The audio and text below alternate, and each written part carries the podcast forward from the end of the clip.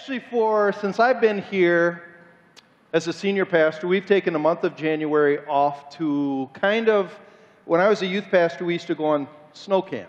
So I'm like, why can't we do that with a big church? Let's go on snow camp. So every January, we'd have like a January series where we would just go off the beaten path, take some time to just think about God and worship Him. Well, this year, we're going to focus on what they just talked about the vision of a new facility added onto this facility. But to do that, we need to raise some money, and you guys know that. We've been talking a lot about it.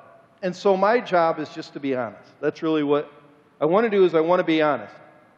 Now, normally when we hear stewardship campaign, this word, this word stewardship, always has scared me. Because this says, all right, get busy, you servants of God. This is about you and what you're going to do.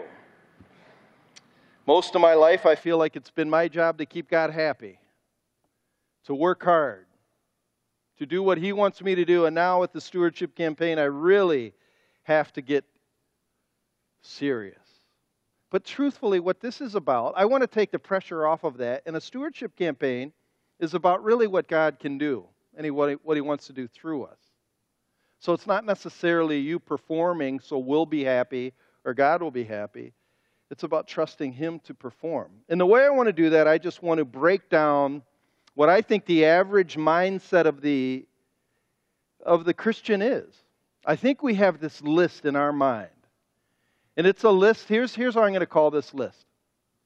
Well, actually, today, here's this, this is the question we're going to talk about. What gets God really mad? What gets him riled up? Because I think what, what gets God riled up, it's not necessarily what the Bible says. You and I think God gets mad when we don't perform, when we're not good, or when we do bad things. Man, that makes God mad. Is that really what makes God mad? Is that what really riles him up? I think you'll be shocked today to learn what really riles God up. But I think deep down, we think being good and bad is what riles God up. So we, we have this list. I'm going to call it the Verlangen Verboten list. I use German because German just sounds more intense, you know, like Nazis. And I'm German. So Verlangen means the things we ought to do. Those are the things you should do if you want God to be happy. The verboten list are those forbidden, don't do those things. I've compiled about a hundred different things through my life that I've, what I would say, subconsciously have put on this list. Believe it or not, the Jews call this list the mitzvot Tesa list, where they have 613 specific laws that are driven out of the Torah. Things to do, that is mitzvot. Tesa is what you should not do. 613 that they derive, and that's doing the law. But we don't, we're not, we're not law keepers, are we? But we are deep down. Like we really do think if we don't do some things, God will be angry. So, for instance, I'm going to go through this list. Here's my list. First of all, you have generally. This is what we tell you to do. You must read your Bible, pray every day, go to church, and tithe. And you'll hear this is really, we need to talk about tithing because people just don't tithe. Wish you would tithe. Could, could you know what we could do if more people would tithe? And so the point of the way we talk is to inspire you by guilt or shame. Do you know what do you know what we could accomplish if you guys had just tithe? Do you realize that building over there is in your wallets right now? You see, you see how I so oh, if I don't give, oh no, it's on me. It's I'm the problem. Yes, you're the problem. That's what pastors are supposed to communicate, right? We're supposed to motivate you by guilt and anger, fear. How many of you read your Bible every day? Huh? Do you know what the percentages of people that go to church that read their Bible? 10%. That's shameful. You see, you feel the guilt? Like, like God's mad at me because I don't read my Bible. God gives you the Bible so you can know Him, not so you can perform for Him. Like that second one, pray every day. I feel so guilty about prayer. I'm sure you do. Why do we pray? Do we have to pray? We'll talk about why we do things in a second. But I think we, we, you and I, are driven by this list. And if I do the list, I'm good. If I don't do the list, I'm bad. And I think when we enter into a campaign, it has the potential of putting more burden on this guilt that I already live in. Let me show you my guilt. Okay, when I was a kid, here's the stuff I really believe God wanted me to do.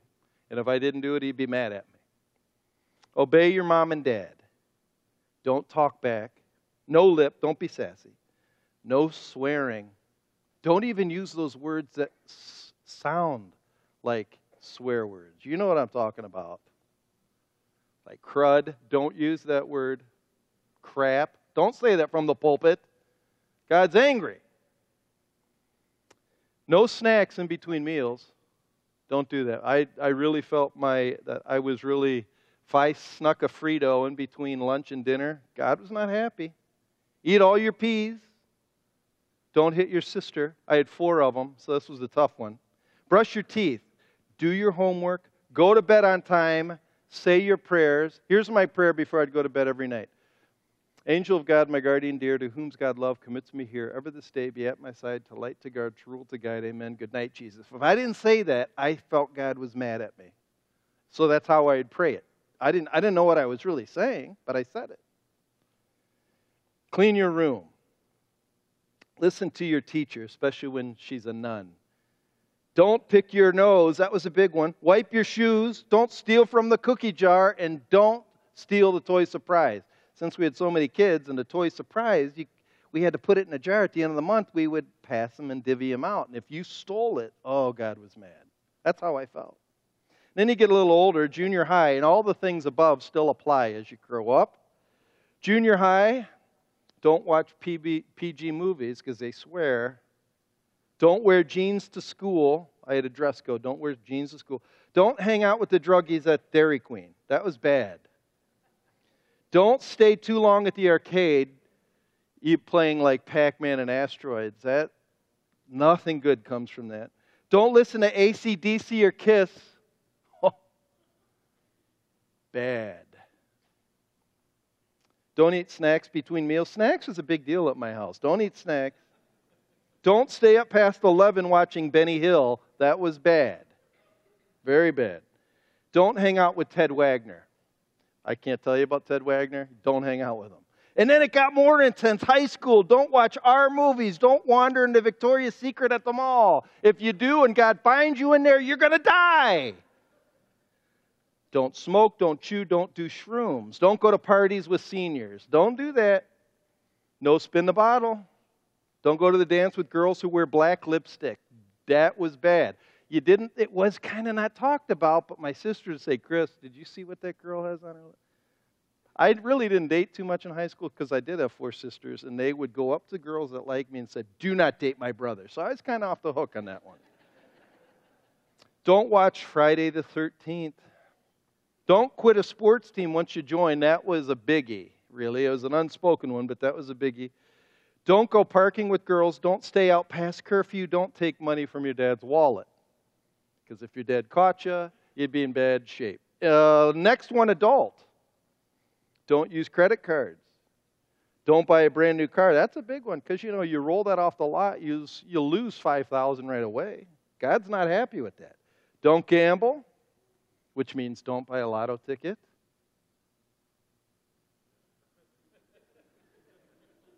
Guilt. Do you feel the guilt? It's seething. It's just soaking in. How dare you? You, you feel like we feel that God is always mad. Stay away from Vegas. Don't spend your money on silly hobbies like comic books, golf. Oh, that's a bad one. Don't look too long at someone who's not your wife. God's watching. Uh, don't go to the Indians Browns dollar beer night. You really don't go to that. Don't buy shoes over 50 bucks. Don't vote for the wrong political party. Don't watch SNL and laugh at it. Don't root for the Wolverines. Do give to missions, though. Do do that. That's good, right? Mark and Becky, right. Get, and good Christians do give to missions, especially after you eat Skittles, right? See? And then, oh, then it ramps up because I became a Baptist all of a sudden. Then it got heavy. Obey every application point from every sermon you've ever heard. Oh. I've heard in sermon, you know the problem with sermons these days, they don't give enough application points. You know, four, four sermons a month, about that's 700 application points. I can't live like that. Wear a tie. Polish your shoes. Don't clap unless invited by the worship leader. That's actually a really good rule. That's a really good rule. Keep your hair short, no mullets. Don't teach any other options than a rapture. Don't be an Arminian. Don't be a Calvinist. Don't be nice to Catholics. Don't question good presidents. Don't agree with bad presidents. Call the pastor, pastor. Don't clap after a good singer sings because you want all glory to go to God, not that person. That could be sin. Don't do that. Don't enter an establishment that serves and supports alcohol, be at every service when doors are open. No mixed bathing, no wearing skinny jeans, no tattoos, no telling jokes during the sermon. If you're a pastor, never miss Christmas Eve or Good Friday service. Be at every business meeting. Don't use drums.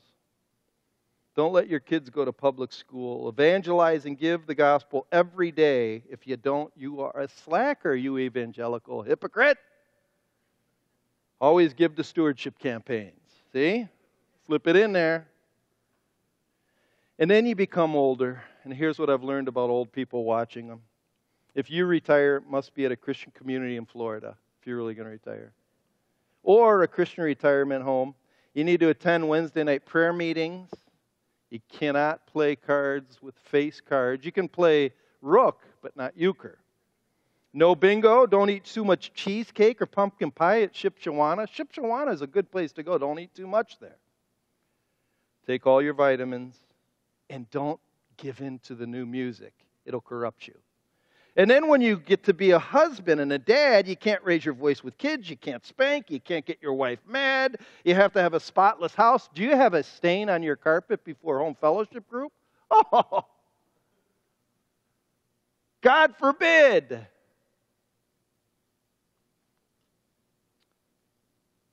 Make your kids mind at church, lead devotions at dinner. If you're a man, you better be the leader in the home. You better lead in devotions. Don't let boys play video games. They're bad, violent. No slouching or couch sitting. Don't be on the couch too long. Don't work long hours. That's a workaholic, but don't spend too much time on hobbies. That's, you know, that's an apathetic wimp. So if you boil all these things down together, here's what God wants that if you do this, if you do this, he'll be happy.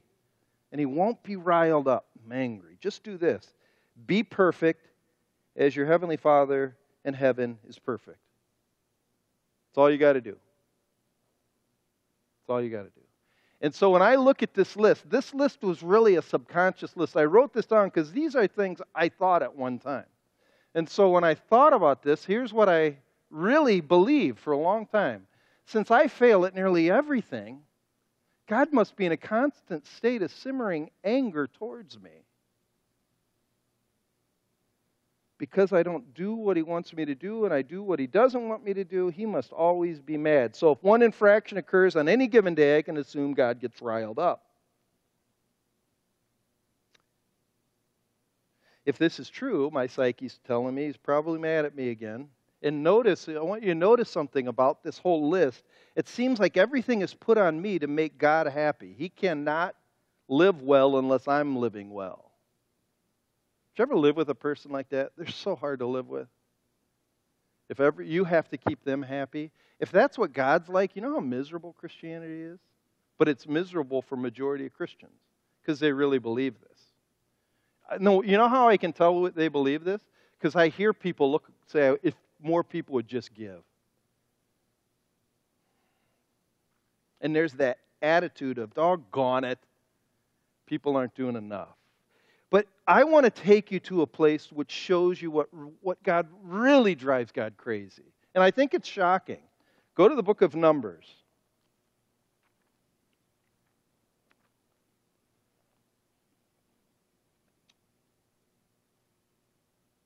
I think this will surprise you. This is dealing with, we're going to go to Numbers 13, Numbers chapter 13 and 14. This may be, after I've been really thinking about it for a while, this may be one of the most um, life changing stories for all of us, not just Israel, but for all of us. Here's what the story's about it's about the promised land. They were living in Egypt, they were in slavery, they were in bondage, they had to make bricks, they got whipped, they didn't eat too much. God rescued them through the Red Sea. You probably remember that. Then they wandered in the desert, the desert. They were going kind of hungry, so God gave them manna, where every morning they'd have bread. He'd give them some meat, give them water from the rock. And then he said, I have so much better for you. It's called the promised land. Go take it. Go take it. Because it's full of everything you've ever wanted milk, honey, green grass, bubbling brooks, fat cows. They're all waiting for you. Just take it. They're a little hesitant, so they decide on this plan. It looks like it's God's plan, but if you go to chapter 13, verse 1, here's what they do. The Lord spoke to Moses, saying, Send men to spy out the land of Canaan, which I'm giving to the people of Israel. From each tribe of their fathers, you shall send a man, every, every one a chief among them. So Moses sent them from the wilderness of Paran, according to the command of the Lord. All the men were heads of the people of Israel. If you read Deuteronomy 1, like 20, verse 28, God told them to go take the land. They were hesitant, so God said, All right, if you want to go send spies, go ahead. In other words, we need to check this out, God, before we make we think it's a good idea. I know you told us to go, but let's can our experts go look at it first? We need to kind of do some evaluations, God, to see if it's a good idea for you. Then we'll agree or not agree. God said, That's fine. So he let them send out spies. They spend one spy from each tribe captains, chiefs among them. So they're good, strong, wise men. They pick the best. Now, when we go to Numbers 14, 1 through 4, actually, let's go verse uh, 13, 25. Starting at verse 13, 25, at the end of 40 days, so they were scoping out the land for 40 days, they returned.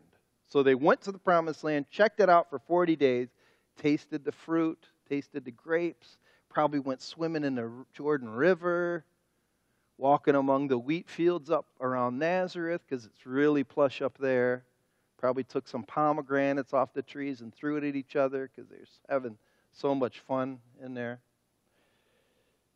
In uh, verse 26 of Numbers 13, they came to Moses and Aaron.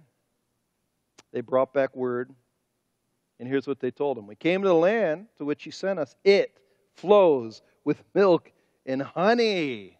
It's great. However, the Amalekites are there. They're strong. There's some tall guys, the descendants of Anak, which is like a Goliath type guys, big guys. And so they, uh, verse 30, they didn't want to go, but verse 30, Caleb said, Let us go. Let's take it. We can do it. But verse 31, then the men who'd gone up with him said, No, we're not able to go up against the people. They're stronger than we. So they brought it to the people of Israel a bad report. So out of 12, 10 didn't want to go. 10 didn't want to go, 2 did. So the majority party said no. The minority party of Caleb and Joshua said, Sure, God said, Take it, take it. It was so bad. Look at chapter 14, verse 1. You know, God tells them to go. Then all the congregation raised a loud cry, and the people wept that night. no, I don't. God, what? like they're crying. And all the people of Israel grumbled against Moses. And they're like, what are, what are those guys? Would that we had died in the land of Egypt, or that we had died in this wilderness. So let me get this straight. You'd rather die in a desert than die where there's fat cows and water and green grass and pomegranates. They didn't want to go. Caleb still argued, 6 through 9. Joshua the son of Nun and Caleb son of Jephunneh were among those who had spied out the land. And they say, The land which we passed through to spy it out, it's exceedingly good. If the Lord delights in us, he'll bring us into this land. He'll give it to us, a land that flows with milk and honey. Only don't rebel against the Lord. Don't fear the people, because they're bread for us. Look at it the other way around. Don't be scared of them. They need to be scared of us. So Numbers 14:11, this is the clincher. So you have verse 10, Caleb and Joshua and Moses and Aaron all wanted to go in, but in 10 the congregation wanted to stone them. Let's kill those guys because they want to do something good. Stone them. Stone those guys. And then God shows up. Like verse middle of 10, the glory of the Lord appeared. I mean, God showed up. It wasn't a good appearance of God. Like, he, he's coming. He shows up, and in verse 11, and the Lord said to Moses, and this is one maybe the saddest part of the, the whole account in the Old Testament. Maybe, maybe, this is the saddest statement in our own lives. How long will this people despise me? How long will they not believe in me in spite of all the things, all the signs, everything I've done for them? So he opened up the Red Sea, he caused all of the plagues, he gave them manna, he had a fire go before him, a fire behind him. Never did their shoes or their garment or anything wear out for 40 years. But he, they don't really believe him. They don't believe him. God doesn't get angry. God doesn't get angry because we personally fail. God doesn't get angry because we're not perfect. God gets angry when we think He will personally fail and He's not as perfect as He promised. His anger isn't aroused from our failure, His anger is aroused when we think He's a failure. It's a completely different thing. The, the weight is taken off us, and He is saying, I'll take the weight. I'll take it. Let me do it. I don't trust you. I'm going to do it myself. To me, here's, here's a question I was asking a number of people all week. This is a scary question. And it's basically based on verse 3. Would it not be better for us to go back to Egypt? Why would anyone in their right mind want to go back to Egypt? Because Egypt was a place of slavery slavery, where other people control your life. You don't control your life. It was a place of misery. They probably worked long hours, treated terribly. And it was a place of lack or want. They didn't really have that much onions and leeks. That's not a good soup. No milk, no honey. Why would they rather go back there than trust God in a land beyond their wildest imaginations. I ask this because it's the same hang up we have almost every day. What stirred in the Israelites' hearts 4,000, 6,000 years ago is still in our heart. It's still in our heart. As David Thoreau once said to David Thoreau said this 200 years ago. This is scary to me, but I think it's accurate. You got to listen to it. He said, Most men lead lives of quiet desperation and die with their song still inside them.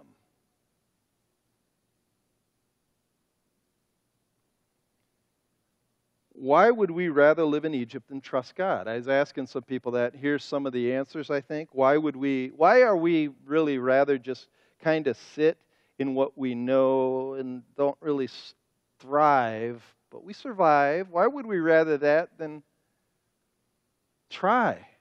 I think number one, because Egypt is a known quantity. Even though it's terrible, we know how to survive it.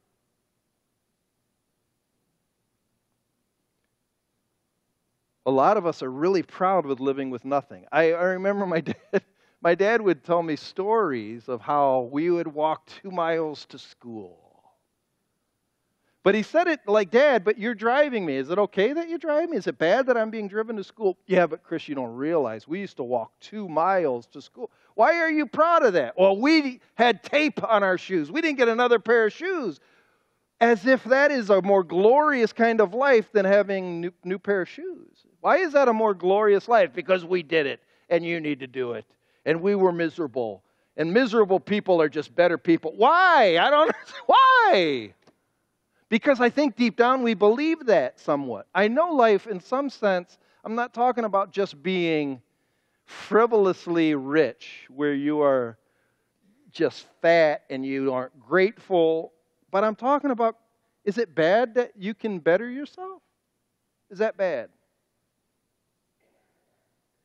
I think another reason why they want to go back to Egypt is the promised land is unknown. The giant man the giant men may be worse than what I'm already experiencing. Well, they're saying they would rather die. They're going to die anyhow. I was reading this book that said there's a you can tell when somebody is on the verge of psychosis, which means they are having mental breakdown. The way you can tell somebody is on the verge of psychosis is all of their thoughts are catastrophic. What that means is every, if something bad happens in their life, they extrapolate it to everything is bad in their life. So the way we're not, the way you can tell you're, you're starting to lose it mentally is if, let's say, I can remember one time. I'll tell you, I was, I was. Uh, I'll give you an ex- illustration. This is how my mind thinks. I was staining some wood, and some of the the drip of the stain hit my cheek, and I looked in the mirror, and I had a brown spot. And I just read that brown spots could be skin cancer, and I better get it checked out because if I don't get it checked out, I might die. And I, and I was looking in the mirror and I'm thinking, oh, I've got a brown spot. And then I took soap and it, oh, that's just the, the uh, you know, the, that's just the stain from the wood. But so quickly my mind jumped to catastrophe. Our minds jump to catastrophe because we don't know. And for some reason, the things we don't know, always, we always see them worse. But the things we see in the past, we always see them better. That's what nostalgia is. You know what nostalgia is? Lies about the past that really weren't true, but we think they're the greatest time ever. I remember when people would tell me, the youth group was so great. Oh, Chris, when you were youth pastor, it was so great. It's nothing like it used to be. The youth group when I was youth pastor is kind of weird. You know, I'd play the guitar. I didn't even know how to play the guitar, so I'd make these kids sing songs that were I made them up you know, Mike, you remember I'd throw chairs. Oh, I miss those days. No, you really don't. I mean, nostalgia is a strange way of making the past great, and catastrophe, the future's going to kill me. So I might as well stay here and die. It's weird, it's in all of us. I think another reason is we have this fear of what if what if I start and I can't finish? It's the fear of failure and inability. So I'd rather succeed at nothing because at least I won't fail. And then what if God is not really there for me? I think that's the biggest question. As I was thinking through it, this is what I think is this is the real thing. Let me explain. I think see God is invisible. God is invisible. So even as we, we come here, it's easy to come to church and sing songs and say, I believe in God. It's easy to say sentimental phrases like, God is good, God is good all the time. But it's hard to trust Him when my life and my money's on the line. And if I trust Him when my life is money's on the line, what if He really isn't real? Because I don't see Him. And that's scary to go out on a limb what if he does not really, what if he's not for me? He isn't pleased with me because I fail at everything else. This is, if you notice, this, this is nothing to do with me and my ability. It has everything to do with him and his ability. If he says he'll do it, he'll do it. Somehow I think, like if where the rubber meets the road, I really am not sure